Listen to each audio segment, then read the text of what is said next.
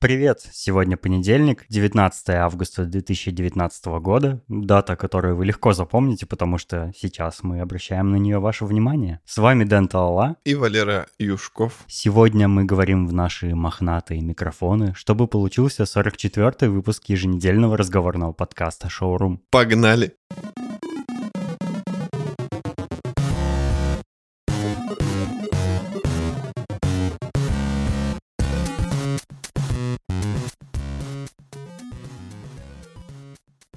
У нас есть небольшое дополнение к предыдущему выпуску, в котором мы говорили про зарплаты русских космонавтов. Конечно же, мы обсудили новость так, как мы ее прочитали в каком-то источнике, на каком-то странном сайте, который наверняка переписал ее у другого странного сайта и так далее. И там была не вся информация, и наши слушатели обратили наше внимание на то, что мы обсудили не все цифры. То есть зарплаты у них не такие оказались, как мы обсуждали с тобой. Вот это поворот. Поэтому поводу Антон Поздняков из подкаста «Теория большой бороды» э, дал нам аудиокомментарий.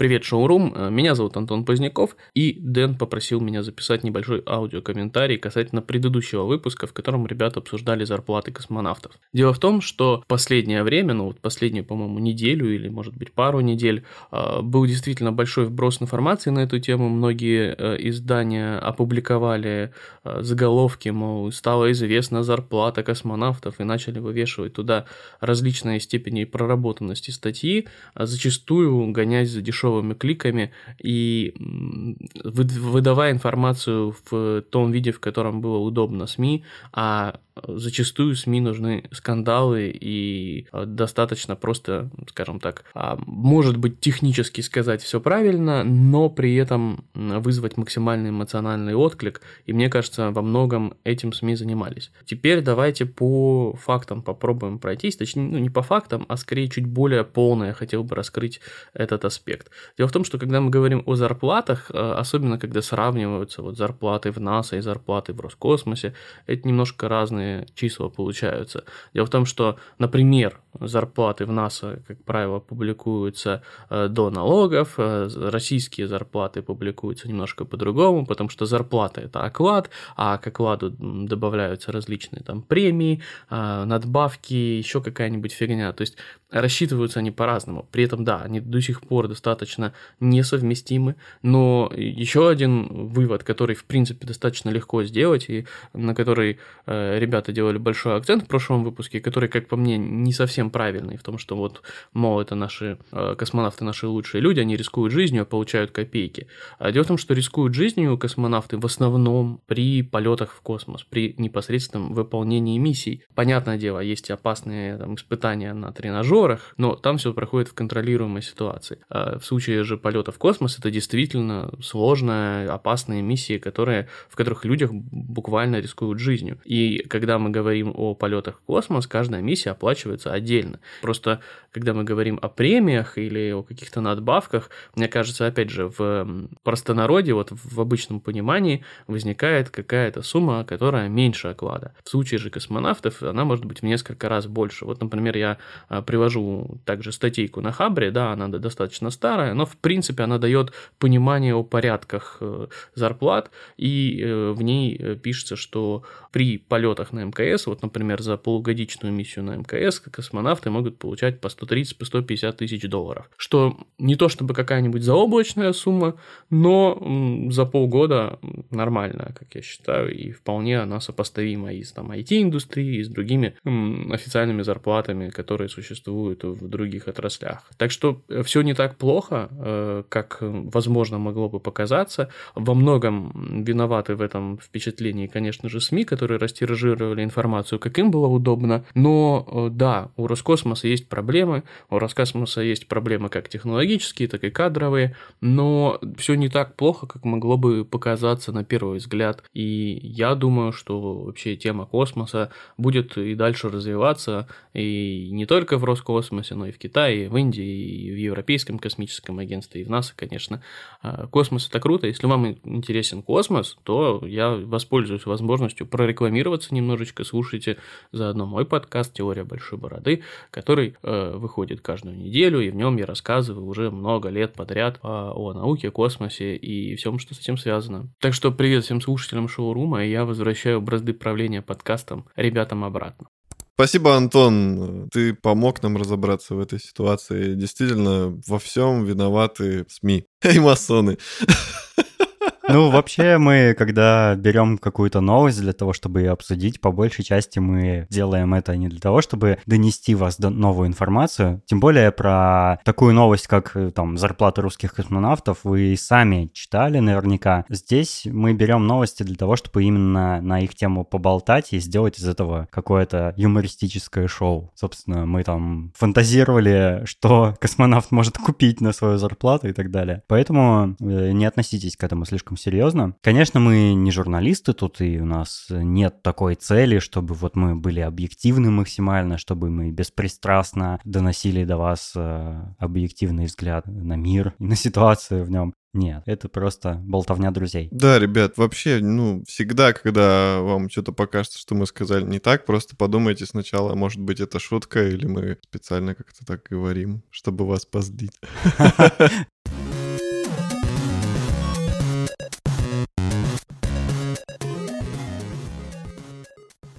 Перед тем, как мы поговорим на следующую тему, в этот раз точно нужно сначала сообщить дисклеймер, потому что тема непростая. Мы живем в России, где, конечно же, права многих разных групп людей ущемляются, а борьба за эти права в зачаточном состоянии и пока малоэффективна по сравнению с некоторыми другими странами. Будучи белыми, гетеросексуальными, цисгендерными мужчинами, мы собрались поговорить на тему ущемления прав других людей. Мы не ставим цели этого разговора навязать свое мнение кому-либо еще, и наше мнение, если оно покажется неправильным, вы можете полностью нафиг игнорировать. Но мы воспользуемся неотъемлемым правом, которое должно быть абсолютно у каждого на планете человека, правом на свободу мысли, свободу слова и свободу высказывания. И таки поговорим на эту тему. Мы все живем в одном мире, он наш общий, и так или иначе тема касается каждого человека, кроме веганов. Так точно.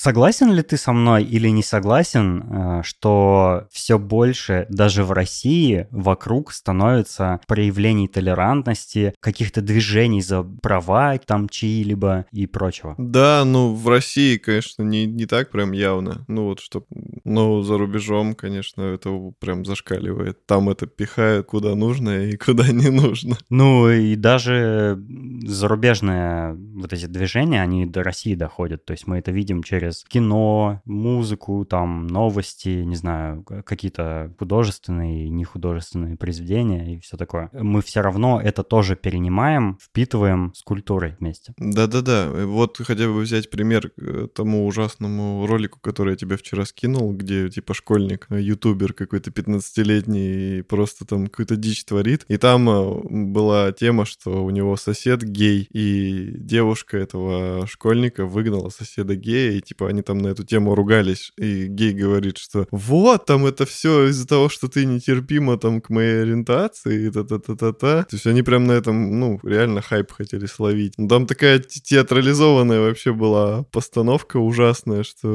Ой. Ну, это когда школьники пытаются делать развлекательный контент да, для да, ребят да. еще помладше. Ну, тем не менее, миллион подписчиков у этого школьника есть, хотя он ведет себя как имбецил. Мне тоже пришлось это посмотреть, раз ты мне это скинул. Пусть пусть будет. Я считаю, что это тоже имеет право на существование. Вот такие э, каналы, такое развлечение. Если кому-то хочется это смотреть, пожалуйста. Обидная, наверное, деталь, что молодые люди, то есть школьники, например, они неосознанно выбор этот делают. Вот ну, подписываться на такие каналы и смотреть их. То есть если, например, я, вот ты мне скинул, да, я включаю, я понимаю, о чем, в чем дело, да, о чем речь идет, и понимаю, почему ты мне это скинул. Типа, посмеяться над ними, над их нелепостью и глупостью. Но когда какой-то там школьник начальных классов такое включает или школьница, то, возможно, они начинают смотреть это как настоящий реалити-шоу какое-то, типа того. Как «Дом 2».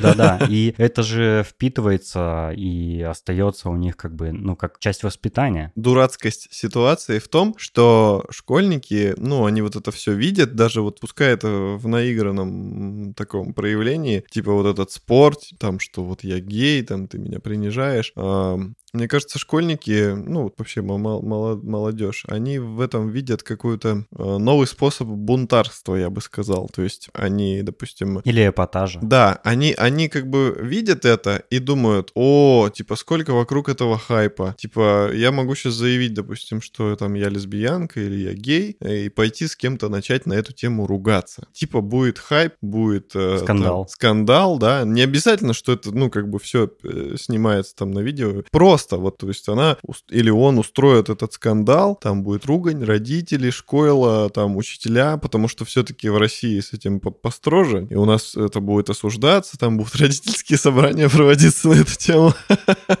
Школьник славливает хайп. А потом у него есть повод писать об этом в социальных сетях, делать ролики на ютубе, где он плачет на камеру и говорит, как его там ущипнули, принизили, обидели за то, что он не такой, как все. В надежде, видимо, на то, что он станет селебрити из-за Да, да, да, что там может, не знаю, какой-нибудь... Эм... Мэр Оттавы, например. Вчера новость прочитал, что он признался. Хорошо, мэр Оттавы. Ну или Элтон Джон, чтобы по попсове звучать. А, что он обратит там внимание. Да, он как бы увидит это, это видео, скажет, бедная девочка из Мухосранска, там твои права принижают. И все, и приедет, и защитит, и с собой завезет веселую страну. Да-да-да, Неверленд. Да. Короче, вот, вот это плохо. То, что школьники могут, допустим, решить, что они гей или лесбиянка там, не являясь таковыми, а потом уже как-то, ну, насильно себе это м- привязать. Просто из-за хайпа. Неправильно как бы все это понять, неправильно начать жить жизнь свою. А, допустим, те, которые реально чувствуют там к такому же полу чувства, влечение. Как, у них, да, влечение, они наоборот, может, там начнут это как-то в себе давить, душить. То есть здесь... Учитывая учитывая, какой их одноклассники устроили из этого цирка. Да, да, да, да. То есть вот, вот как-то вот это все неправильно. Именно детские вот эти э, подходы к ситуациям и вот, собственно, вот эти видео дурацкие, которые они увидят на Ютубе про, ну, то, что мы обсуждали, э, они могут плохую шутку с ними сыграть. Да. Дети очень впечатлительные, очень э, глупые. Ну, они реально глупые. Ну, не во всем, конечно, но в основном они, они не знают жизни, поэтому все их решения, типа, я набью себе татуировку татуировку на лице э, в 15 лет. Вообще, наверное, одно из самых первых проявлений борьбы за всякие права и, или ущемление прав, это, конечно, э, борьба за права нацменьшинств, которую я вообще в жизни увидел, где-то наблюдал в кино, например, Харви Милк с Шоном Пеном, или «Я люблю тебя, Филипп Моррис», и, ну, вот всякие такие кино, э, где все это явно откровенно показывается, типа противостояние сексуальных меньшинств с большинством. Если говорить о правах э, таких групп, как ЛГБТQ+, что-то там. Я к этому отношусь... Что касается других людей, я к этому отношусь абсолютно нормально. Вот, типа, мне, мне ну, все равно. И я там и геев, и лесбиянок, и бисексуалов, и медведей, и фурии, и кого, кто там еще бывает, воспринимаю так же, как и всех остальных людей. И, допустим, гипотетически, если предположить, если однажды мой ребенок придет и скажет мне, что он гей, гей, сын, например, да, если он сделает такой выбор, я его поддержу в любом случае. Главное, чтобы это был реально, он так да, чувствует. Да, чтобы а это было осознанно, ну, в да. смысле, чтобы это по-настоящему было. Кого, как не ребенка, нужно поддерживать, правда? Да. Главное, чтобы ребенок э, не пришел, не сказал, что он хочет быть Вейпером. наркоманом или диджеем.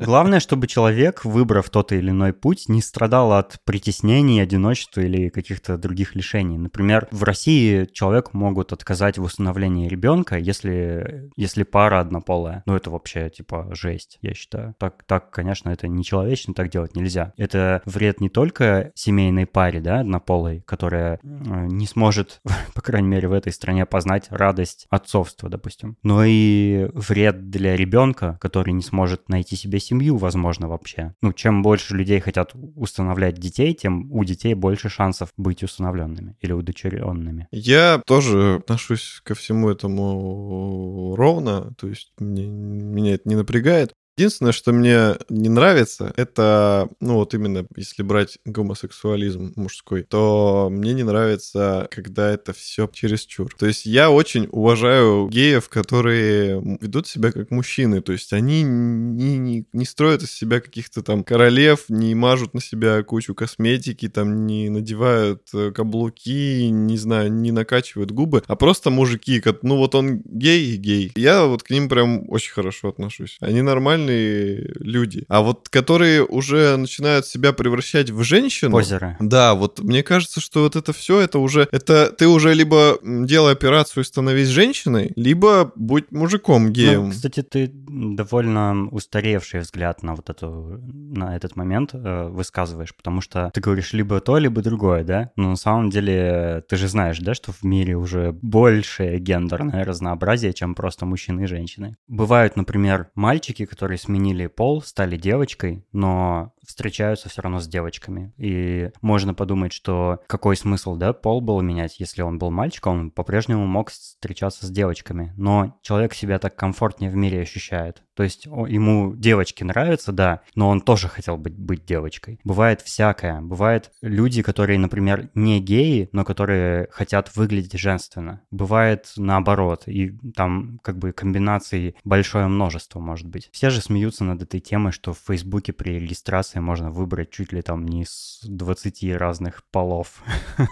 Я не знал. Мне тоже не особо нравится, когда выпячивается... Э, Из штанов.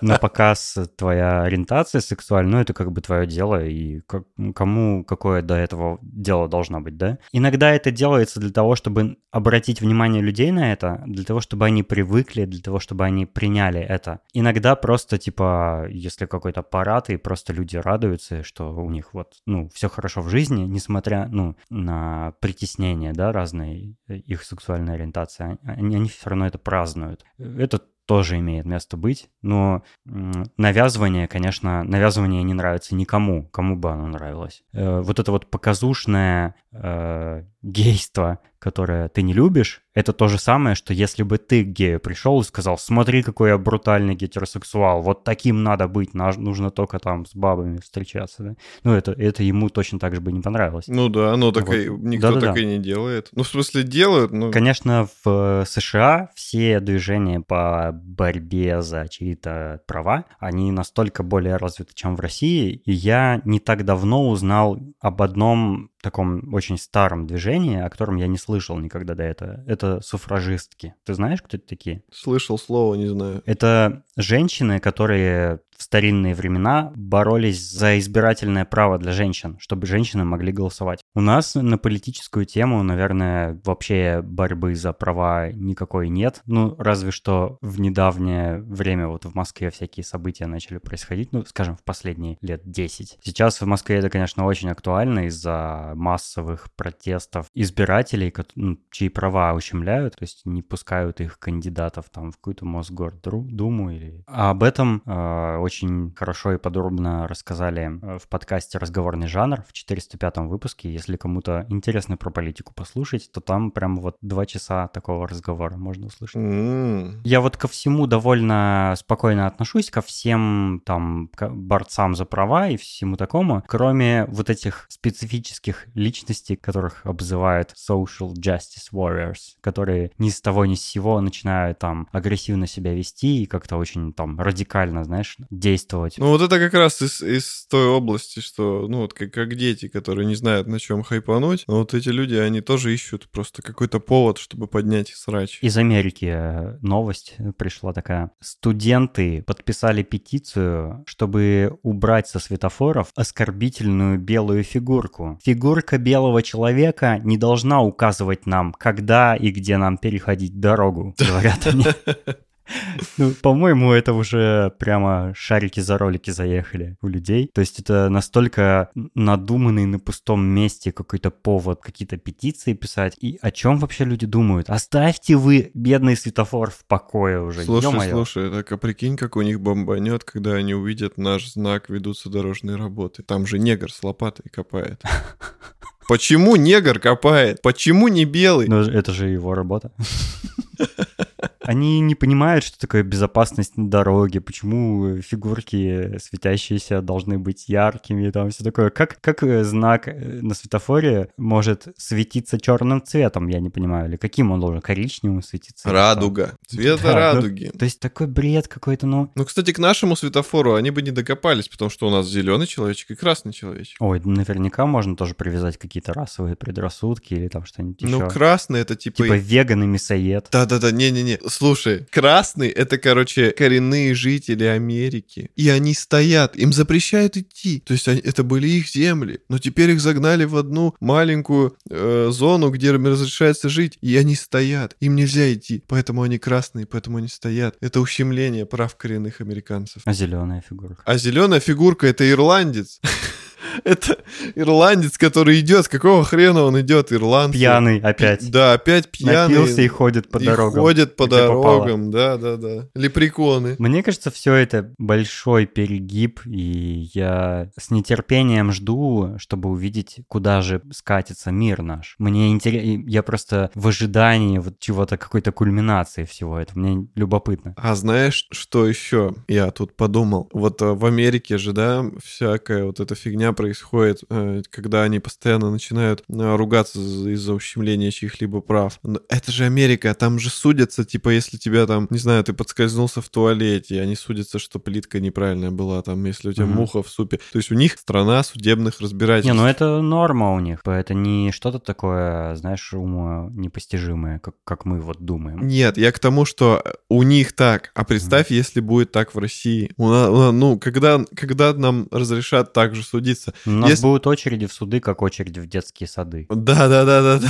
Йоу. Мой новый Это рэп. рэпчик. Чувак, это рэпчик. У нас просто не дадут ход, мне кажется, такому, потому что если у нас люди начнут э, получать возможность судиться из-за всего, что они посчитают, э, ну, А у нас и не дают ход такому. Ну, То есть не, я, те, я говорю, что не дадут, по- не, не дадут вообще. Не только там про гейство, а вообще, вот, типа, ты, ну, там, муху, муху тебе, или стекло у тебя в супе было, ты съел его, там, у тебя желудок разрезался, там, сделал операцию за свой счет, придешь судиться с этим заведением, они скажут, чё, какой, какой, какой. Ты не так давно возмущался. На самом деле я тоже возмущался, но я это не высказывал вслух, э, тем, что на роли в фильмах берут не те расы, которые следует.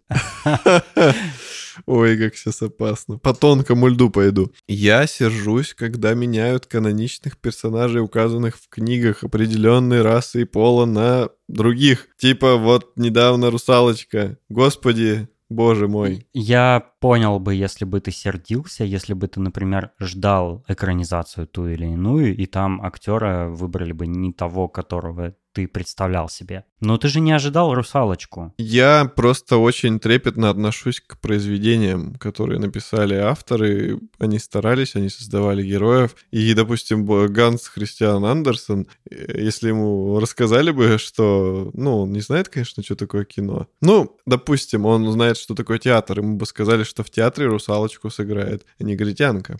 Он скажет, это что за черные человечки? Ну, во-первых, я думаю, он к этому нормально бы отнесся, потому что даже в те времена, да даже с изобретения театра, часто в роли там женщин мужчины исполняли и наоборот. Так что, типа, когда э, роль играет кто-то неожиданный, это не было сюрпризом для там авторов. Я э, не хочу пьес. ошибиться, но, по-моему, года, когда жил Ганс Кристиан Андерсон, думаю, что не так много негров, в принципе, было в Дании. Во-вторых, э, я думаю, что... Ну, ты думаешь, он их не видал, что ли? Я думаю, что он их видал, но я думаю, что он их видал в роли прислуги и рабов, потому что это было такое время. М, Тут я не могу ручаться. Мне больше всего непонятно, и я как бы это тебе высказывал, что, ну вот когда ты такое говоришь, что ты беспокоишься за канонические произведения, почему ты боишься, ведь произведение это каким было, таким и останется, и оно не испортится от того, что там кто-то снял фильм не так, как надо. Но мне кажется, что это вот уважение э, к человеку, который старался и писал. Значит, нужно просто игнорировать тех, кто не уважает этого человека и делает что-то неправильно. Ну, разве не так? Просто я спокойно к таким вещам отношусь. Если в роли Ариэль будет э, темнокожая девушка, по-моему, это даже прикольно, потому что, во-первых, э, наверное, экранизация с белой девушкой была бы скучнее. Ну, как минимум там не было бы вот такого интересного нюанса. Э, и они, ну, мы, мы уже видели экранизации в виде мультиков, там, в виде там каких-то лайф-экшен, там, э, фильмов и так далее. Еще одна экранизация, мне кажется, вообще не нужна, об, ну, обычная такая, знаешь, типа каноническая. А вот если в нее добавят что-то новенькое, попробуют что-то новое в ней, то это, ну, уже хоть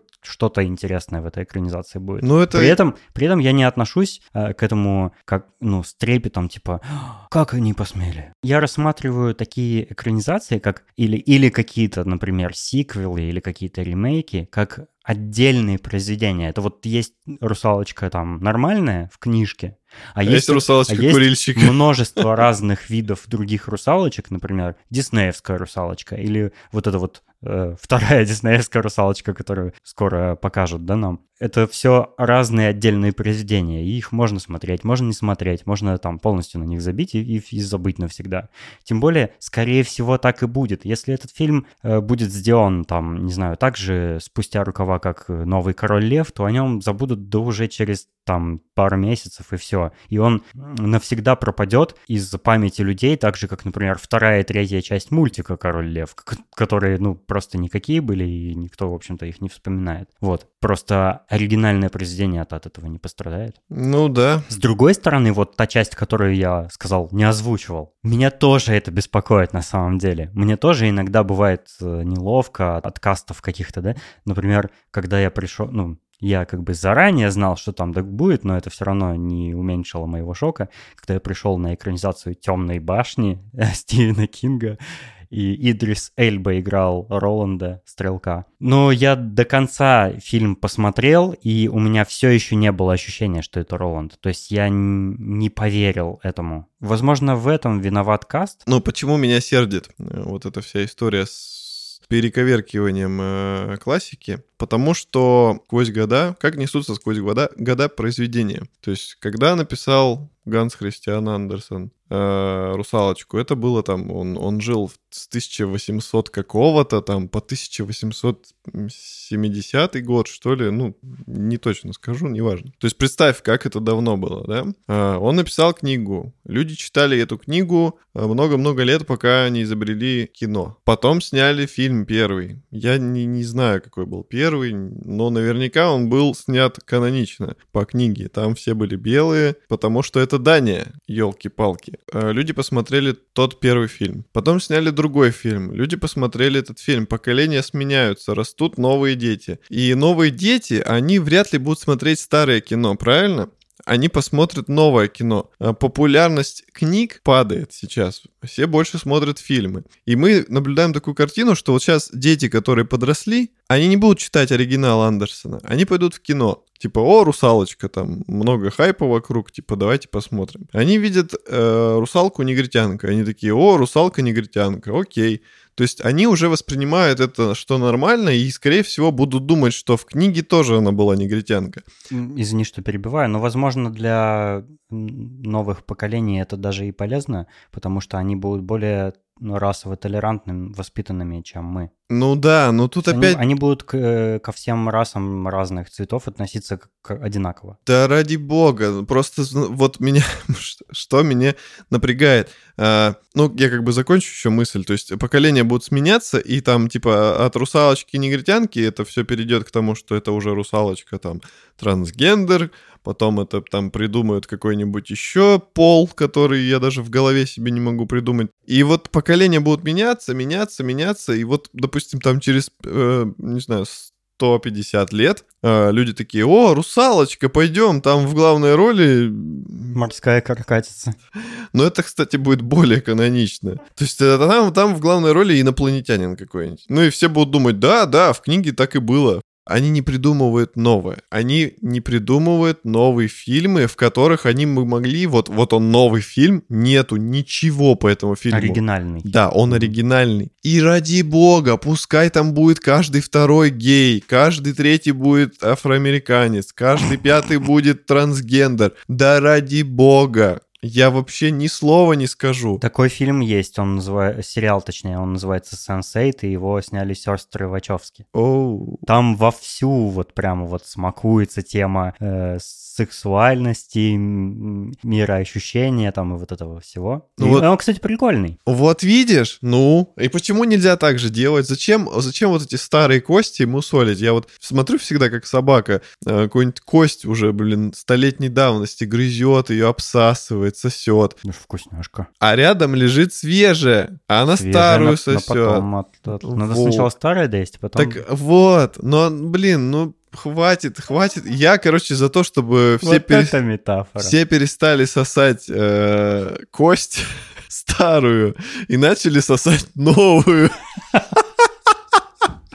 Как ты думаешь, какая у всего этого будет кульминация и завершение? Вот эта овертолерантность, когда иногда даже э, борцы за права меньшинств добиваются того, что у этих меньшинств даже больше прав становится, чем у большинства людей, например, при найме на работу. Ну, я люблю про это говорить и говорил уже даже в этом подкасте много раз. Компании, например, э, ну, такие современные, да, компании, которые вот прям э, на острие преференции делают меньшинствам всяким разным, инвалидам, Не, ну инвалиды-то ладно. мексиканцам, например, там и так далее. Им устроиться на работу легче, чем, например, белому мужчине. И это понятно, для чего это делается, но и это, ну, на мой взгляд, такое, такое проявление овертолерантности, но это еще легкое. Жесткая это вот история со светофорами и так далее. Интересно, вот до чего это дойдет? Слушай, ну, учитывая опыт э, уже нескольких там десятков поколений, сотен, не знаю, все-таки у нас все на планете происходит циклично. Как бы все возвращается снова. Там, ну, взять, к примеру, моду, да? Мода очень циклична. Мгм. Все по кругу начинают носить то же самое. Сейчас вот пошла мода на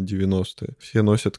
Хотя прош- Опять? Да, да, да. То есть 30 лет прошло, и все снова начинают брать что-то из 90-х, из 80-х. Почему не берут из 16 века моду, я не понимаю. Эти корсеты, платья там в пол. Да, я просто очень... Шляпы, цилиндры. Это же так круто. Вот э, на самом деле я по этому поводу тоже бы очень много мог что сказать. Ну, короче, мне, мне бы хотелось, чтобы вот это все вернулось. Какие-то красивые там сюртуки, гамаши, Напудренные парики. жаржетки. Было бы круто, если бы вернули реально ту моду, которую точно уже давно никто не носил, а не вот это вот.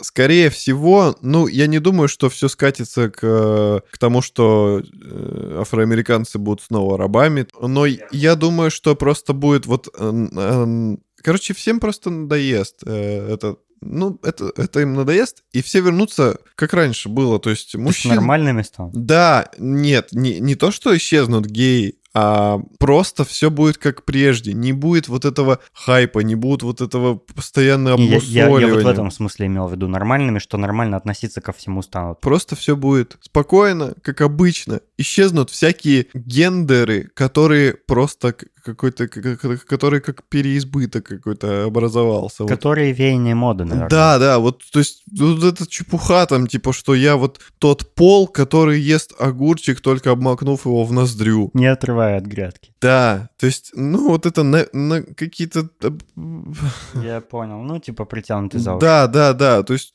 ну, просто чтобы был еще один, и за его права можно было посраться. Вот, вот эти вот э, исчезнут гендеры. Блин, Я- а я вот подумал, что сейчас, что это прикольно. Это, это как история э, с пастафарианцами. Веселый, игривый протест против общества. Это же прикольно. А это веселый игривый, вот, вот ты сейчас четко сказал, веселый игривый протест, а не вот этот срач, когда они там рвут на себе волосы и, э, там, не знаю, кидаются на амбразуры, Мгм. чтобы защитить права. Не надо так. Короче, будет все хорошо. Будут э, мужчина, женщина, будут женщины-лесбиянки и мужчины-геи. Все. Ну, я думаю, будут и все остальные, кто есть сейчас, просто не успокоятся. и не станут это все вот так вот преподносить. Вот.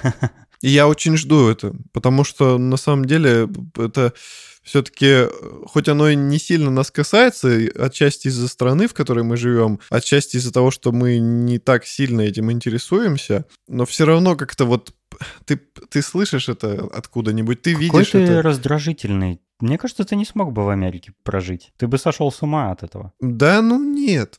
Там в Америке столько плюсов, что, мне кажется, я бы уже забил вообще на все. И если хочешь быть спонсором выпусков шоурума, напиши на почту dnsobakatalala.ru и твой сервис, продукт или услугу мы отрекламируем так, что мало не покажется.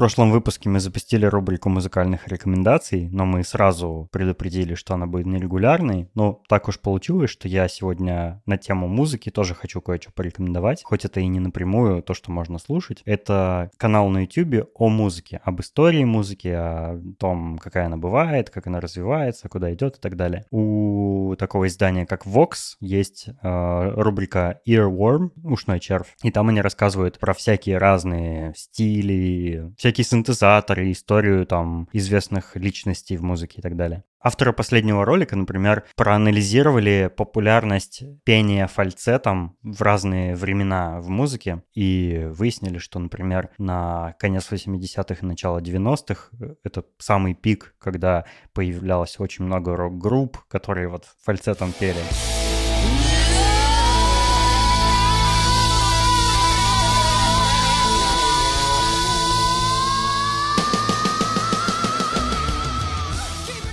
Это любопытно. И вообще они там рассказывают, как они определяли, что такое фальцет, как разные музыкальные сервисы определяют это, потому что они, оказывается, анализируют музыку, прям типа какие-то нейросети что-то там анализируют, слушают музыку, и э, на основе этого анализа присваивают всякие разные теги, чтобы ты, например, мог набрать, ну, что-нибудь, как, как тебе вздумается, да, и нашлось то, что ты ищешь, вот по этим ключевым словам. Посмотрите Vox Earworm, он классный, я сам на него подписан и смотрю каждый ролик.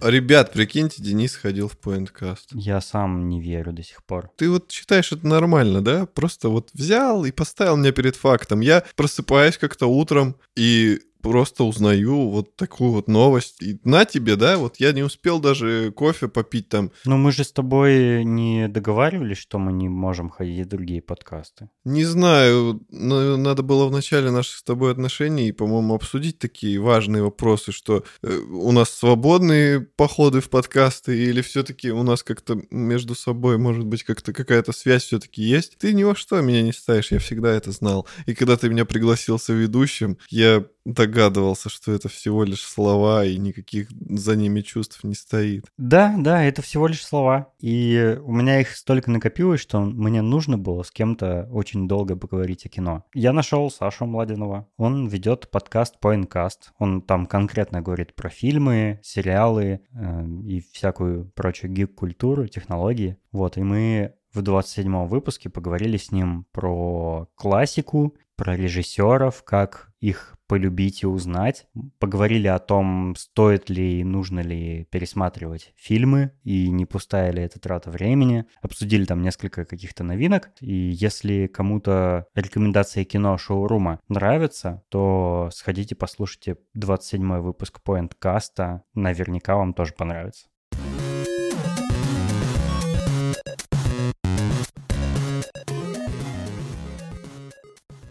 Я сходил и посмотрел нового Короля Льва. Наверное, не зря ты не стал его смотреть, тебе бы не понравилось. Ну, я знаю, что ты не любишь такие ремейки всякие. Разумеется, это очень-очень далеко от мультика по уровню всего вообще. Там была толерантность. Кабан был альбинос, Шарам был женщиной. В оригинальном мультике, кстати, очень много актеров озвучки черные. Всех львов черные озвучивают. Это не важно. Я хотел было сначала порекомендовать сходить на нового Короля Льва, но потом я понял, что я порекомендую посмотреть мультик еще раз, пересмотреть. Потому что новый Король Лев совершенно точно сделан для людей, которые хотят поностальгировать, которые уже видели мультик и которые хотят, ну вот, вспомнить эту историю, посмотреть на нее еще раз. Так же, как я, например, заходил и посмотрел. Он не очень полюбился аудитории, то есть у него там такая средняя ближе к низкой оценке, и понятно почему. Это вот одна, например, из тех причин, как ты говорил, что там очень фотореалистичные животные, но при этом они открывают рты и там разговаривают, да, человеческим голосом. Но у них есть огромный минус э, в проигрыше, например, по мимике по сравнению с мультиком, где выражение лица Симбы меняется там каждую секунду в зависимости от того, что происходит. Там то он Скара увидел, то он обрадовался Нали и так далее. То они, ну, он шкодит, там играет. Он постоянно показывает какие-то эмоции, и благодаря этому мы ему сопереживаем, мы его любим за это. А в фильме этого нет. То есть там в фильме показывают животные эмоции, и они настолько непонятны человеку, и человеку сложно сопереживать животному, потому что мы не понимаем, как там лицо морда льва выражает страх или там радость, да? Кажется, что у них все время одинаковое лицо.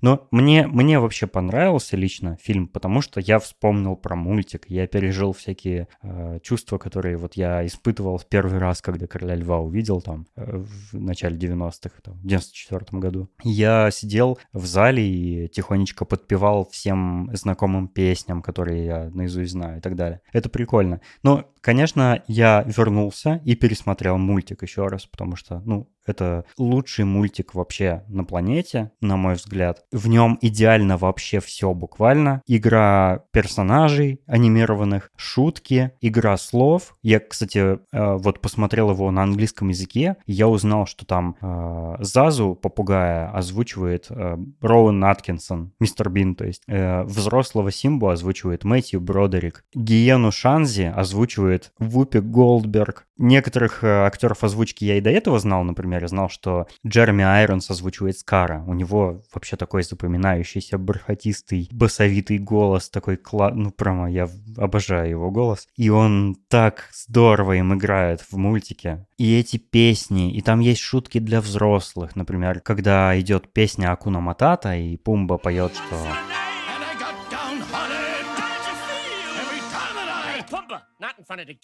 Oh, Доказательство тому, что вот новая экранизация — это для людей ностальгирующих, в том, что в новом фильме эта песня немножко изв... изменена.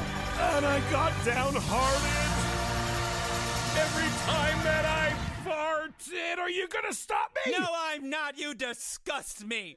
ну, то есть это, это явно отсылка к тому, что мы все наизусть знаем эту песню, и мы знаем, что Пумба там сказал. И мы ожидаем это, и тут как бы, ну, шутка на эту тему происходит. Ну и плюс границы уже расширены, то, ну, что да, показывают да, все уже фильмах, привыкли. Это типа уже нормально. После Дэдпула, мне кажется, все границы уже перешли по поводу пердежа в фильмах. Несмотря на то, что, казалось бы, Король Лев это практически покадровая копия оригинального мультика, с, там с некоторыми э, отклонениями, конечно, все еще лучше смотреть мультик, и мультик он останется великолепным навсегда, несмотря на любые плохие ремейки, которые ты, Валера, так не любишь. Это оказалось классным поводом посоветовать вам посмотреть Короля Льва 1994 года. Давай посоветуем то, что мы недавно вместе снова посмотрели и в восторге вообще. Мы же в восторге? Да, я в восторге. Причем э, я в восторге, потому что я знал, что я буду смотреть. А, мы посмотрели фильм э, Джон Уик, третья часть. Парабеллум. Парабеллум, да. Есть такие грибы, по-моему, нет? Парабеллум — это модель пистолета. Насколько я знаю. я знаю. А, Портабелла.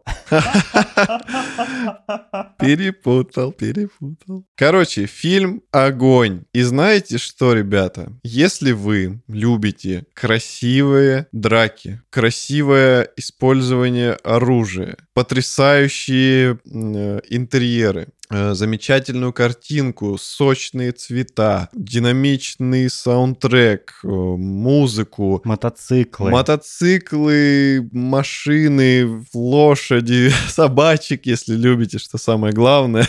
Вы должны любить собачек. Японские катаны. Японские катаны, книги, карандаши. Если вы любите книги и карандаши, посмотрите Джона Уика 3. Да, да, там все это есть. Это второй трек с моего рэпа альбома. Чувак, это рэпчик. Там все это есть и применяется не по назначению. Ну, вот именно книги карандаши. Это очень классный фильм Короче, просто смотрите, это, это классно. Вот выключите мозг и насладитесь картинкой. Тут э, Саша Младин из Поинткаста дал нам аудиокомментарий про Джона Уика 3. Давай послушаем. Давай.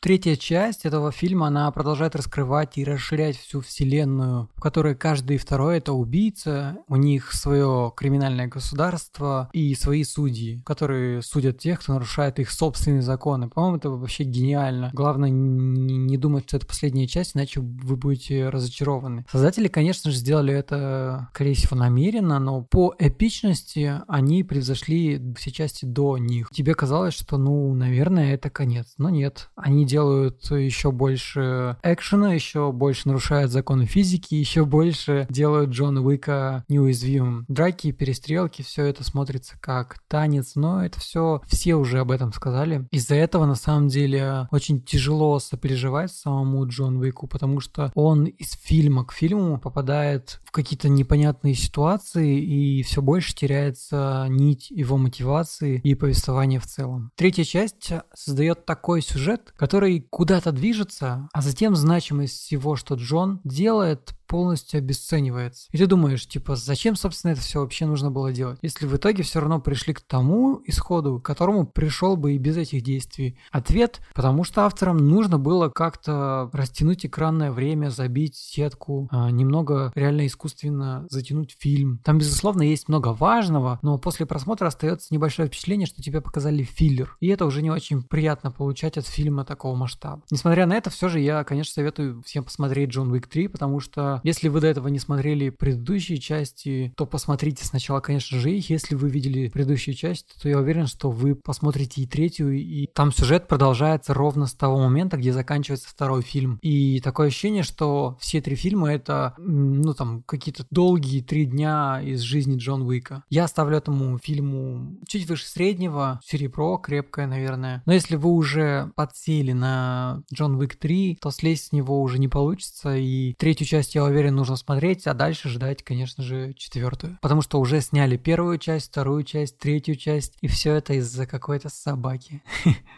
Спасибо, Саша. Ну, вообще, я с Сашей не согласен. И ты, наверное, тоже. Да. И ты правильно сказал, что перед тем, как ты посмотрел этот фильм, ты знал, что будешь смотреть. И я тоже знал. А вот Саша не знал. На самом деле, этот фильм не нужно рассматривать как продолжение истории или фильм, в котором есть какой-то сюжет. Отчасти это так, но это сделано чисто вот ради галочки, э, чтобы был как бы повод продолжить, да, ну, э, эту серию фильмов. На самом деле, это фильм, сделанный для того, чтобы вы в нем наслаждались драками. Это самое главное в этом фильме. Что там происходит по сюжету, вообще забудьте. Как сказал Валера, отключите мозг и насладитесь картинкой. Подтверждение тому, в этом фильме, в отличие от других боевиков, где в экшн-сценах все начинает хаотично мелькать, камера постоянно туда-сюда двигается, переключается, там разные ракурсы. Иногда даже невозможно вообще разобраться, что там происходит. Да почти кто всегда. Кого, да, кто кого ударил, чем, зачем, почему почему и так далее. Тут подход к дракам вообще другой, вообще совершенно. Э, когда начинается драка в Джонни Уике, там, в Джонни Уике 2, 3 и так далее, ты можешь проследить все очень точно, что происходит. Там каждый удар смакуется, там все сделано для того, чтобы ты именно вот увидел все, каждое действие, как все отточено, как все эффективно, ну, со стороны Джона Уика, как он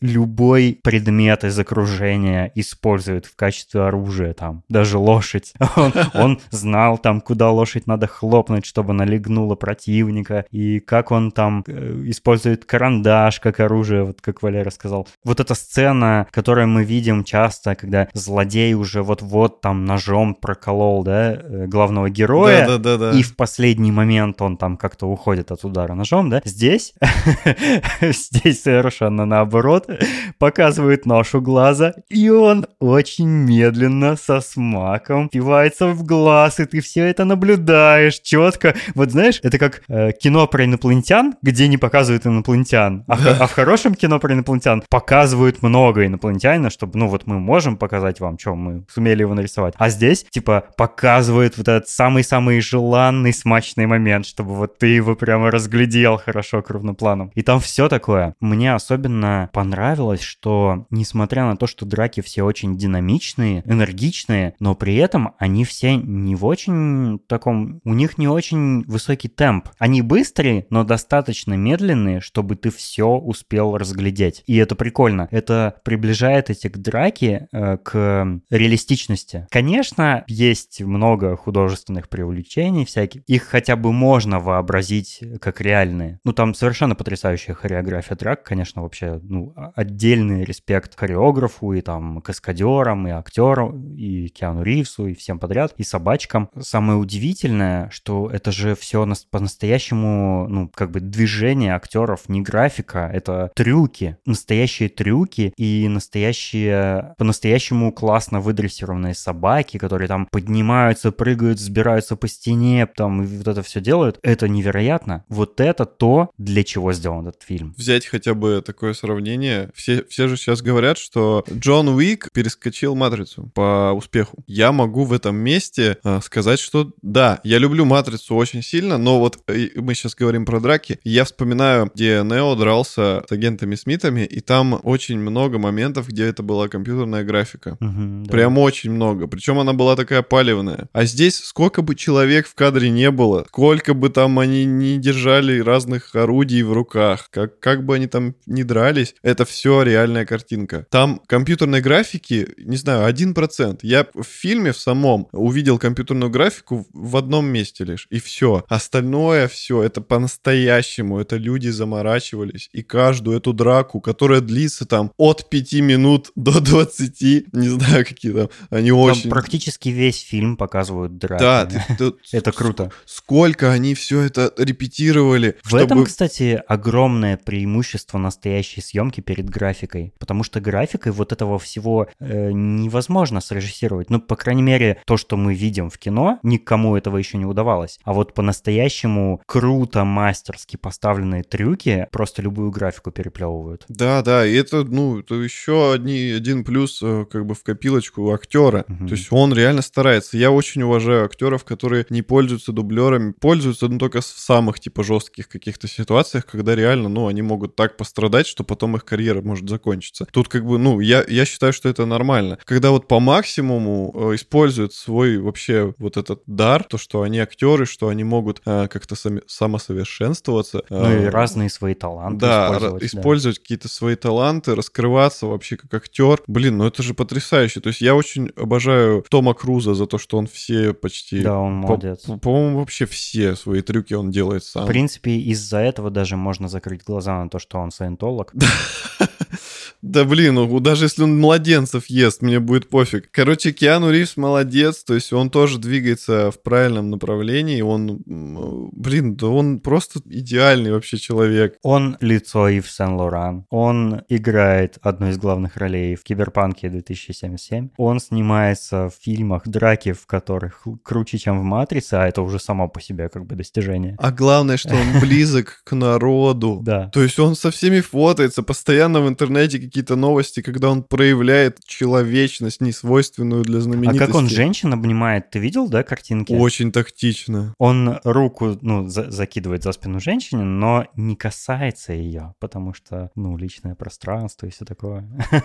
Он просто чудесный человек. Он ездит на метро. Он У него же свой байк-шоп, по-моему, да? Да, у него своя мастерская, у него своя марка, точнее, мотоциклов, ка- кастомные мотоциклы. Он э, вместе с дизайнерами работает, там, над ними как-то они придумывают сами особые какие-то формы там. Ну, Мгм. двигатели там, по-моему, берутся у них от какой-то определенной модели Харлея, насколько я знаю. А вот сам дизайн, там э, какие-то решения новаторские, они все их В общем, Киану Ривз молодец. Я считаю, что это очень крутой в этом жанре фильм. Это мне сразу вспомнился после просмотра фильм «Ипман», который показал невероятно крутое академическое кунг-фу. Этот фильм, к- после которого я стал от каждого фильма про кунг-фу ожидать чего-то подобного. Там просто такие захватывающие, зрелищные и тоже мастерски поставленные драки. Джон Уик 3, он такой же. Он тоже захватывающий, зрелищный именно вот экшеном. Я очень высоко оцениваю этот фильм, несмотря на то, что в нем такой наивный и проходной сюжет. Это потому что не имеет значения в данном случае. Ну, по большому Он, счету. он, он, знаешь, он, он не проходной сюжет, он простой. Он как бы на втором плане. Да, но он как бы и неплохой. То есть есть какая-то ниточка, э, которая связывает там все три фильма. Главная идея серии показана в первом фильме. И дальше идут как бы последствия. Мне кажется, я не знаю, как они снимут четвертую часть. В четвертом фильме вот этот э, прекрасный танец смерти, он закончится так же, как начался первый фильм. То есть какой-то покой. Джон Уик все-таки какой-то покой обретет, и все закончится затишьем, ро- ровной гладью океана. Посмотрите Джона Уика 3. Классный фильм, просто получите удовольствие, вспомните вот, вот это детство, когда вы с другом выходили, брали палки и дрались, представляли, что у вас там, не знаю, какие-то мечи или световые мечи, зависит от ваших Или водяные мечи. Кстати, я хотел напомнить, что все рекомендации кино из шоурума собраны в одной табличке, ссылку на которую вы найдете в описании.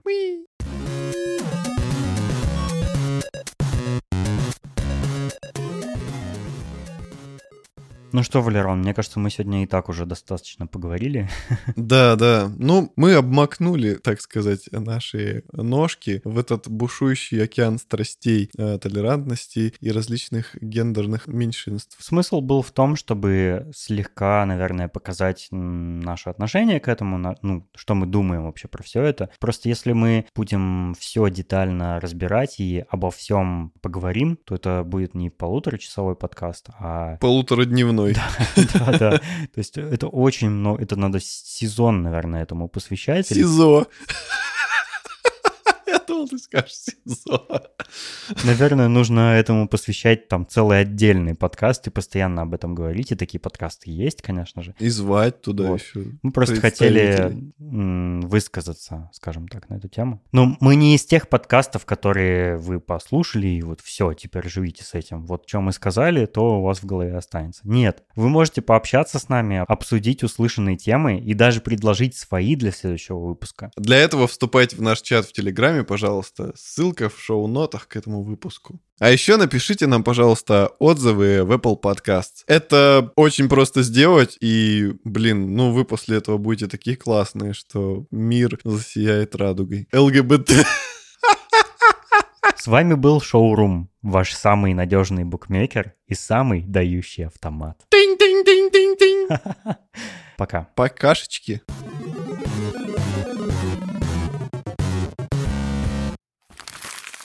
Я даже знаю, зачем гамаши нужны. Люди же по конскому говну ходили постоянно, чтобы обувь не морать. Но они сверху закрывали, не... Чтобы лошади не срали на обувь. Но мы обязательно изучим этот вопрос, и в следующем выпуске мы расскажем Нет, вам про гамаши. буду. Это я вырежу. А я все равно всем расскажу про гамаши в следующем выпуске. О, круто. Чувак, это рэпчик. Ой, как прохладненько стало. Вот это анкат. Денис вылил бокал себе в штаны.